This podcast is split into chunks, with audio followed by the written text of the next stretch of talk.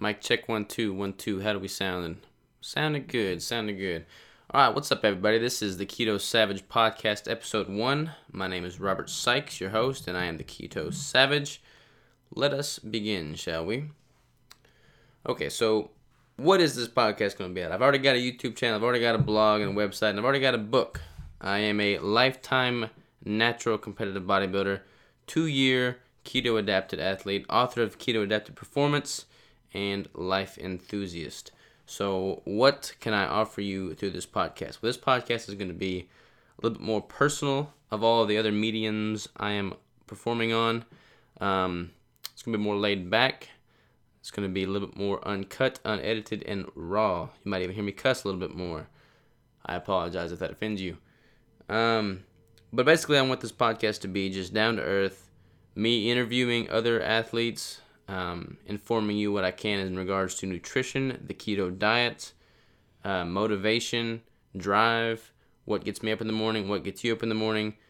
Um, but yeah, my thoughts, my opinions, my actions, what I'm working on, what I'm doing, what other athletes are working on and doing. And I don't want this to be specifically catering towards the keto diet because there's world class performers that are uh, using all different types of dieting methods. Um, this is this isn't going to be an exclusive podcast. It's going to have a little bit of everything on there. I don't want to become diluted with it, but uh, hopefully it adds value to you with each episode. So, what can we start off this first episode with? How about let's talk about my motivation behind working out in general and what got me started and why I love it. So, I'm going to sit here, drink my turmeric tea, and tell you just that. So, for beginners, let me get a sip real quick there. That's good stuff. Um, I started working out when I was a junior in high school. I weighed 115 pounds. I was scrawny. Worked on a farm, so I had a little bit of muscle, but I was scrawny. Um, and my uncle, Mark Sikes, was always the biggest one in the family. He got me motivated. He got me into working out. He had a little warehouse. Uh, he had a warehouse that he that he works out of, and he had a little weight set up in there. So he would after work show me um, like the basics. You know, what what is a bicep curl? What is a tricep extension? Um, just the bare basics, and that's what I started on. And then I bought some weights uh, that I that I brought to my own house, and I'd I'd use stuff lying around the house like tractor weights and implements, and you know lift those. I kind of made my own little squat rack and bench press. My first, this is kind of funny. My first bench press or first uh, bench was a ice chest that I used with a towel on it to keep the ice chest uh, plastic from like indenting into my back. So that was my first bench press. Um, and my max on that, by the way, was 60 pounds. So pretty unimpressive. Um, but hey, you got to start somewhere. Which, speaking of starting somewhere, that's what this podcast is about. I don't even know exactly what my intentions are with this, but I want to create content and in the words of Richard Branson, screw it, let's do it. So that's what I'm doing with this podcast. So hopefully it's uh, enjoyable for you. But, anyways, back to the story. So, yeah, I was 15, not 15, but whatever you are as a junior in high school. Was that like 16, 17? Uh, lifting weights the first time, 115 pounds. Tried playing football, played football for one semester. Didn't like it. I was just a glorified tackling dummy more than anything. Um, and then I decided to put my focus back into bodybuilding. And I was super self-conscious at the time. Like I didn't I didn't want anybody to see my physique. So all through high school I wore long sleeves. Um, wouldn't let anybody see it until until I'd actually built a physique, which is kind of weird, not gonna lie.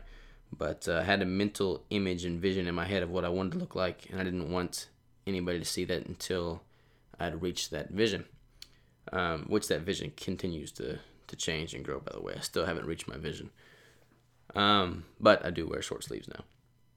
So, going forward from that, uh, my first competition was in 2012, and I'll do like I want to do a whole podcast on first competitions, and I want to bring Nick Jefferson uh, onto this and do a kind of an interview with him because he recently did his first competition. So, give y'all an insight into what that is like. Um, but yeah, first competition was in 2012 and then I had two more in 2015, and then I'm training for my pro uh, to get my pro card next April. uh, 2017. So, but that, that's the kind of beside the point. What I want to talk about now is like, what do I get out of bodybuilding? And let me tell you, bodybuilding is the epitome of dedication, discipline, hard work, and just downright drive. Like you gotta want to wake up in the morning, kick ass, give it everything you have. You have to be on top of your diet. You have to be on top of your training. You have to be on top of everything. And I mean, all the while maintaining, you know, work. If you're working, school, if you're going to school, relationships, if you have, if you're in a relationship, like it's hard work. Um, but the the feeling you get out of doing something to the best of your ability and giving it everything you have and then being able to look back on it and know that you gave it everything you had is unlike any other sensation that I've ever experienced. And the lessons I've learned with bodybuilding have overflowed into my work life, into my personal life. And I don't know, I, I think it's definitely a positive because I bring that same intensity to everything I do in life, which can be a negative. I'm kind of like OCD and over the top and sometimes too intense, but at the same time, I honestly feel like everything else in my life has benefited and improved because of my history and experience with bodybuilding. Let me get a drink of this tea here. Just tried drinking this turmeric tea. It's pretty good. Um, it's not caffeinated, but it kind of like wakes you up. Highly recommend it. But back to the story here. So yeah, I I don't know. And it doesn't have to be bodybuilding. Whatever your chosen sport is, whether it's track or basketball, football, um, bodybuilding, swimming, whatever it is. But being able to have that outlet, which to me has become a form of meditation. Like I go to the gym and I meditate. Basically, it's like therapy for me. If I didn't have a gym to release all of my emotions at, then I would be probably legally insane. Um, but that's also beside the point. The main the main point being have that outlet in life. Have that thing that you can just give it your all. Give it your 100% and then regardless of what the judges say or the scoreboard says, if you know in your mind and in your heart and in your being, in your soul, that you gave it everything you had, you've already won. And people say that, they toss that phrase around a lot, so it's kind of become diluted over the years, but it's the damn truth.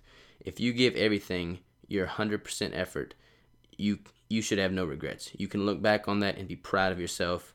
And that's what bodybuilding's done for me, and that's improved every other aspect of my life. So that is the main main moral of the story here. And like I said, I want to go into you know detail detail about the in intricacies of doing the first show. Um, and I'll do that for sure with a later podcast. I'd kind of like to bounce off of Nick on that, like I said. So hopefully that'll be coming soon. Um, but yeah, moral of the story here is live life with intensity. Have something that you can give your everything to, and then look back on that and be damn proud of yourself because that's something right there that the majority of the population does not do. Most people sit around waiting for something to happen to them, or they just they don't have the desire and the vision to be what they would like to see themselves being. So if you have that, you're already one step ahead of everybody else. Give it your 100%, and I take my hat off to you. Um, but yeah, that concludes the moral behind this first podcast. Not sure where I'm going to go with this in the future, but hopefully good content coming forward. Uh, so please subscribe uh, and comment. I'm not sure how this whole iTunes thing works, but I'm going to make a podcast available on iTunes. So please subscribe, and I'll have new content coming on a regular basis.